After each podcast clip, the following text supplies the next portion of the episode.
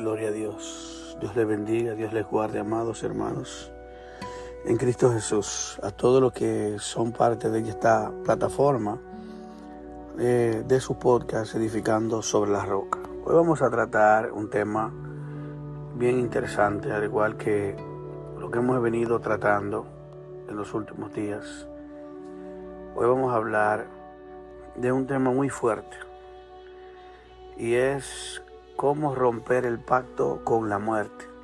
Y, quiero que se entienda muy bien, ya que muchas personas desconocen esto, pero toda persona que no conoce al Señor, que no tiene su vida en Cristo, tiene una garantía, tiene un pacto con la muerte. Quizás usted no está consciente. No sé si es consciente, algunos lo son porque conocen un poco del Evangelio pero los que no están conscientes, quiero que sepan que toda persona que no le sirve a Dios tiene un pacto con la muerte. Y esto lo podemos ver con la palabra de Dios. Nuestra intención a través de este estudio no es asustarlo, no es atacarlo, no es nada de eso. Es todo lo contrario, es llamar tu atención con la verdad bíblica que Dios ya ha establecido para que cada persona que escuche este podcast se ponga cuentas con Dios. La palabra de Dios nos dice, si tus pecados son como la grana, el Señor dice lo va a hacer como blanca lana. Y si fueran rojo como el carmesí, Dios lo haría como más blanco que la nieve. Entonces, queremos leer la primera cita en Romanos 5, verso 12. Dice, por tanto, como el pecado entró en el mundo por un hombre, y por el pecado la muerte, Así la muerte pasó a todos los hombres por cuanto todos pecaron.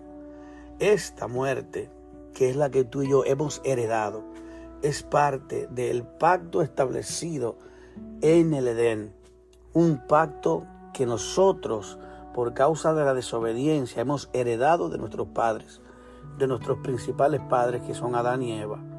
Quiero que entiendan esta parte muy importante, que Adán y Eva cuando cometieron ese pecado, cuando fallaron, hicieron sin darse cuenta, se involucraron en un pacto que viene como consecuencia la muerte.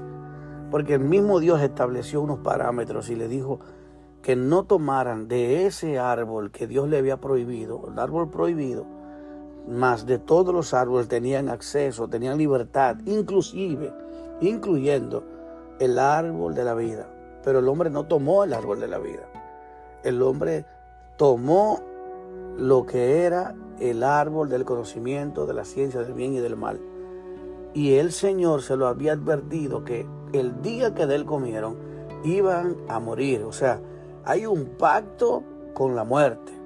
Un pacto con, no solo con la muerte, sino con la condenación.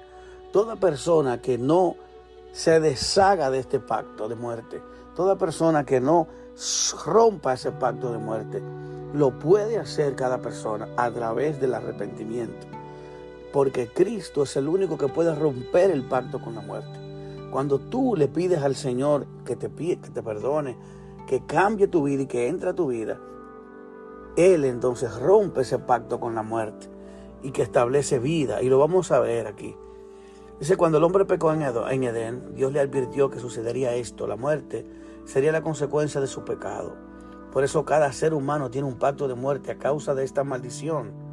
El hombre está bajo maldición. ¿Cuál es la maldición? Bueno, primero estaba establecido que si el hombre pecaba, que si el hombre tomaba de ese fruto, el cual Dios le había, se había reservado, y él le entregó todo al hombre, todo lo que había en el huerto, él tenía la capacidad y se le dio el permiso para tomar.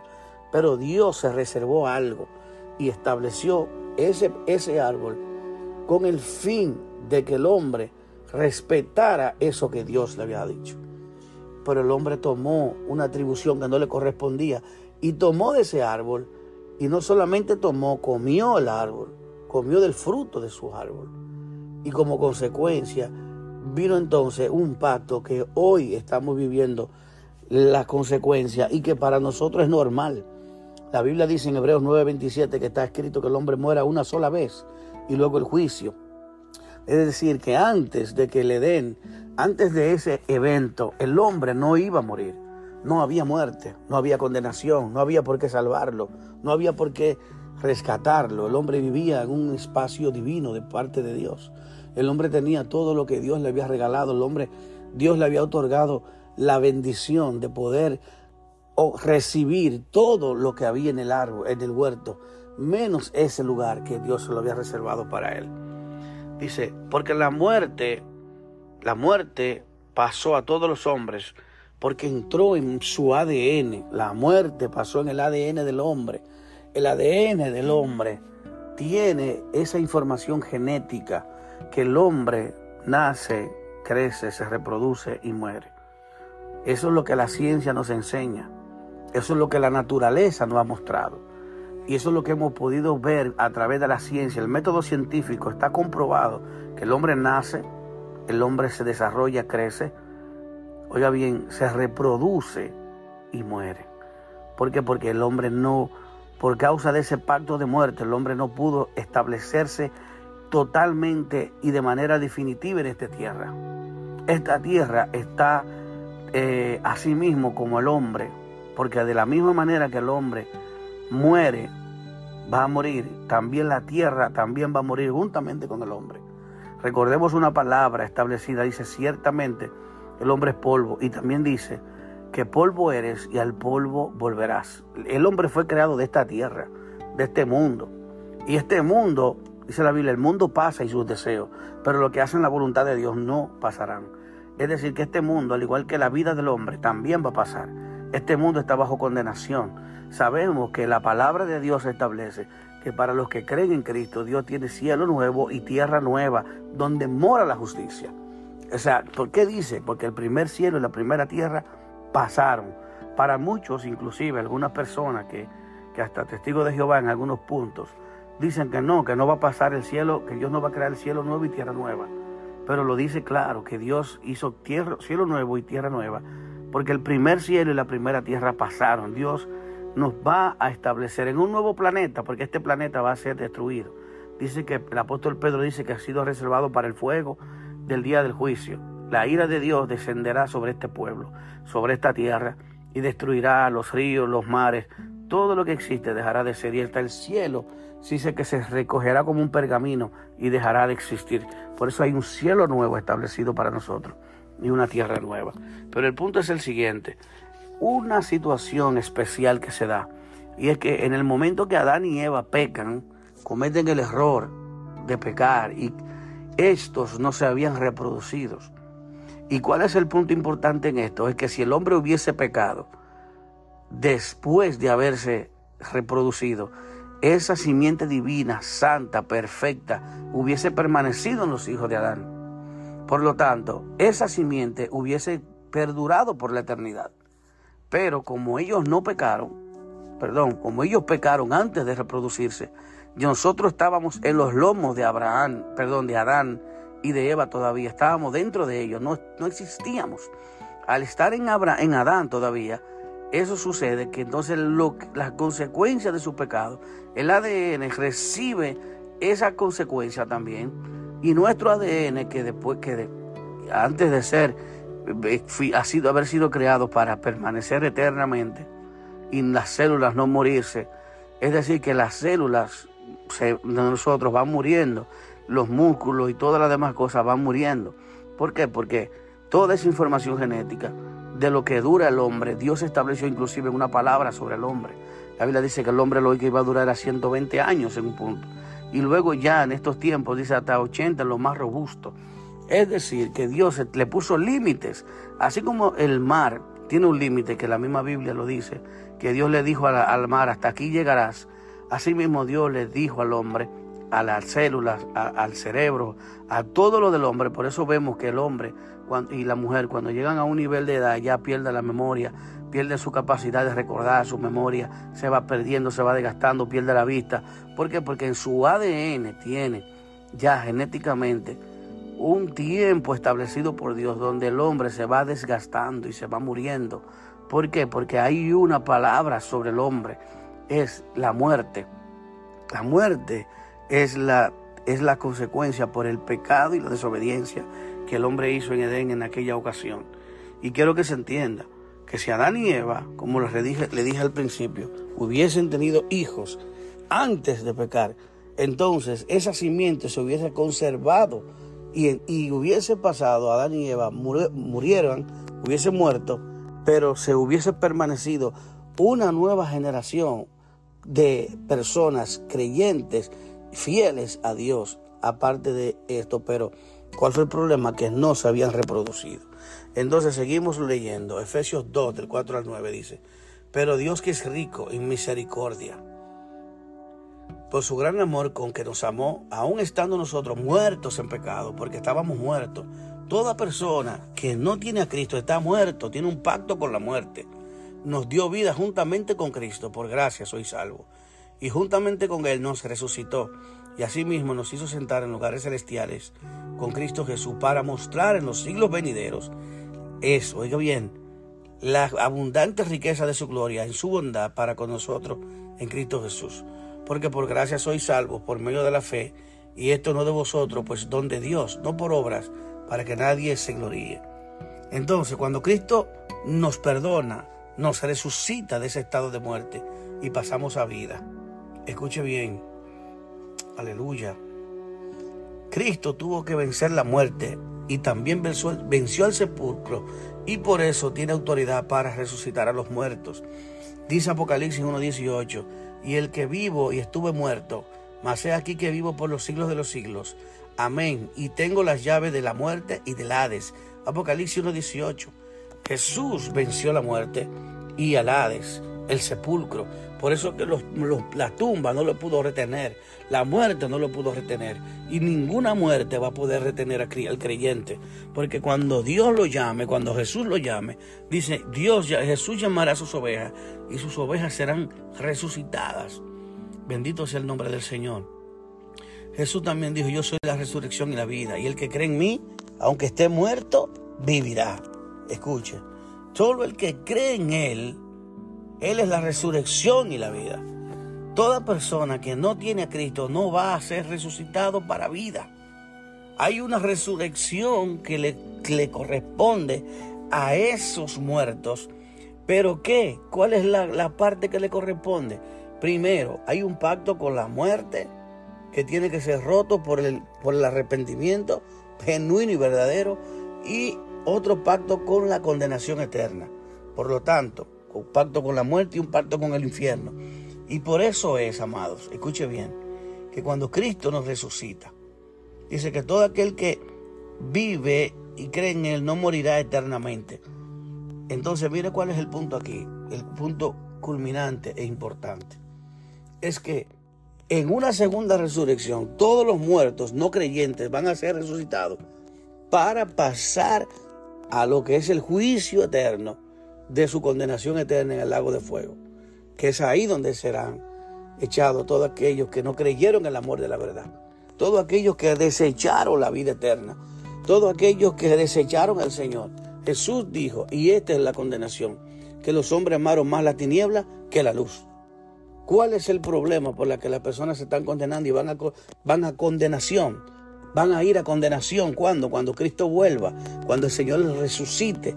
Unos irán a la vida eterna y otros a la condenación eterna. ¿Eh?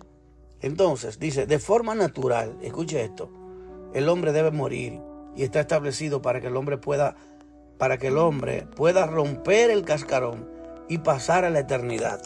Escuche, porque el cuerpo de nuestra naturaleza natural no puede pasar al mundo espiritual o a la otra dimensión que la carne y la sangre no tienen acceso.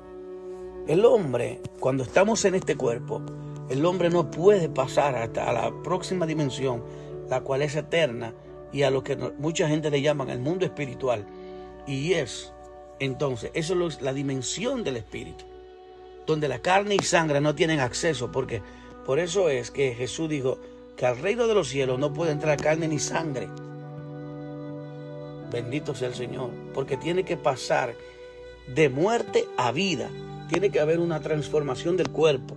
Por eso que el hombre está limitado y condenado a morir, porque para que pueda romper el cascarón. El hombre no cristiano y el cristiano, cuando muere, rompen el cascarón del, natural. Y unos van a ir al mundo espiritual que es establecido por Dios para condenación y otros para salvación, que es la dimensión ya donde habita Dios, donde está el Señor. Unos para vida eterna, pero tienen un cuerpo nuevo resucitado. También aquellos que serán resucitados para condenación tendrán otro cuerpo. Esos serán resucitados para poder entonces entrar al lugar de tormento. Porque no puede entrar una persona al infierno así por así si no es transformado. Amén. Entonces tampoco puede entrar al cielo si no muere primero. Por eso tiene que morir. Bendito Dios. Entonces dice, de, de, forma natural el hombre debe morir. Y está establecido para que el hombre pueda romper el cascarón y pasar la eternidad. Porque el cuerpo de nuestra naturaleza natural no puede pasar al mundo espiritual o a la otra dimensión que la carne no puede ni tiene acceso. Primero de Corintios 15, del 50 al 51 dice, por esto digo hermanos, que la carne y la sangre no pueden heredar el reino de Dios, ni la corrupción hereda la incorrupción. Es aquí, os digo un misterio, no todos dormiremos, pero todos seremos transformados. Está hablando ahí de la transformación del cuerpo. No todos los creyentes cristianos van a morir. ¿Por qué? Porque unos al final de los tiempos, cuando Cristo vuelva en su segunda venida, serán rescatados de la muerte y serán arrebatados, pero en ese mismo momento, mientras los hombres son arrebatados hacia la presencia de Dios, sus cuerpos son transformados. Por eso Pablo dice, sorbida es la muerte en victoria. ¿Dónde está un muerte, tu aguijón, y dónde, oh sepulcro, tu victoria? Porque Dios va a darle a esos la transformación sin tener que ver la muerte. Pero no tendrán un cuerpo natural como lo tenían aquí. Tendrán un cuerpo nuevo, celestial, para que puedan entrar al reino de Dios. Solo algunos serán exonerados de la muerte por la venida del Señor Jesucristo, pero todos los inconversos sí tienen que morir. Todos los inconversos sí tienen que morir. Por lo tanto, los únicos personas que no van a morir son unos cuantos creyentes que van a ser ya por al final cuando Cristo vuelva. Pero muchos creyentes van a morir. Por eso Pablo dice, no tengan, no se, no se sientan sin esperanza como algunos que murieron sin Cristo, sino que Dios va a resucitar los muertos en Cristo, resucitarán primero y luego nosotros los que vivimos seremos arrebatados y estaremos con, juntamente con ellos recibiendo al Señor en las nubes. Dice también Hebreos 9, 27 y 28, y de la manera que está escrito está establecido que los hombres que mueran una sola vez y después de esto el juicio, así también Cristo fue ofrecido una sola vez para llevar el pecado de muchos y aparecerá por segunda vez sin relación con el pecado. ¿Para qué? Para salvar a los que en Él esperan. Es decir, que Jesús vuelve a salvar, a rescatar, a arrebatar. Muchos van a ser arrebatados y no van a haber muerte. ¿Cuándo? Cuando Cristo vuelve a su segunda venida. Ahora bien, los muertos, si vamos a morir, y dice, hay una esperanza para los muertos en Cristo. Por eso Jesús dijo, que el que muere en Cristo, aunque muera, no morirá eternamente si creyó en Él. Si cree en Él, aunque tú mueras, tus familiares mueran, aquellos que mueran no morirán eternamente porque serán resucitados para vida eterna. Para vida eterna. Bendito sea el nombre del Señor.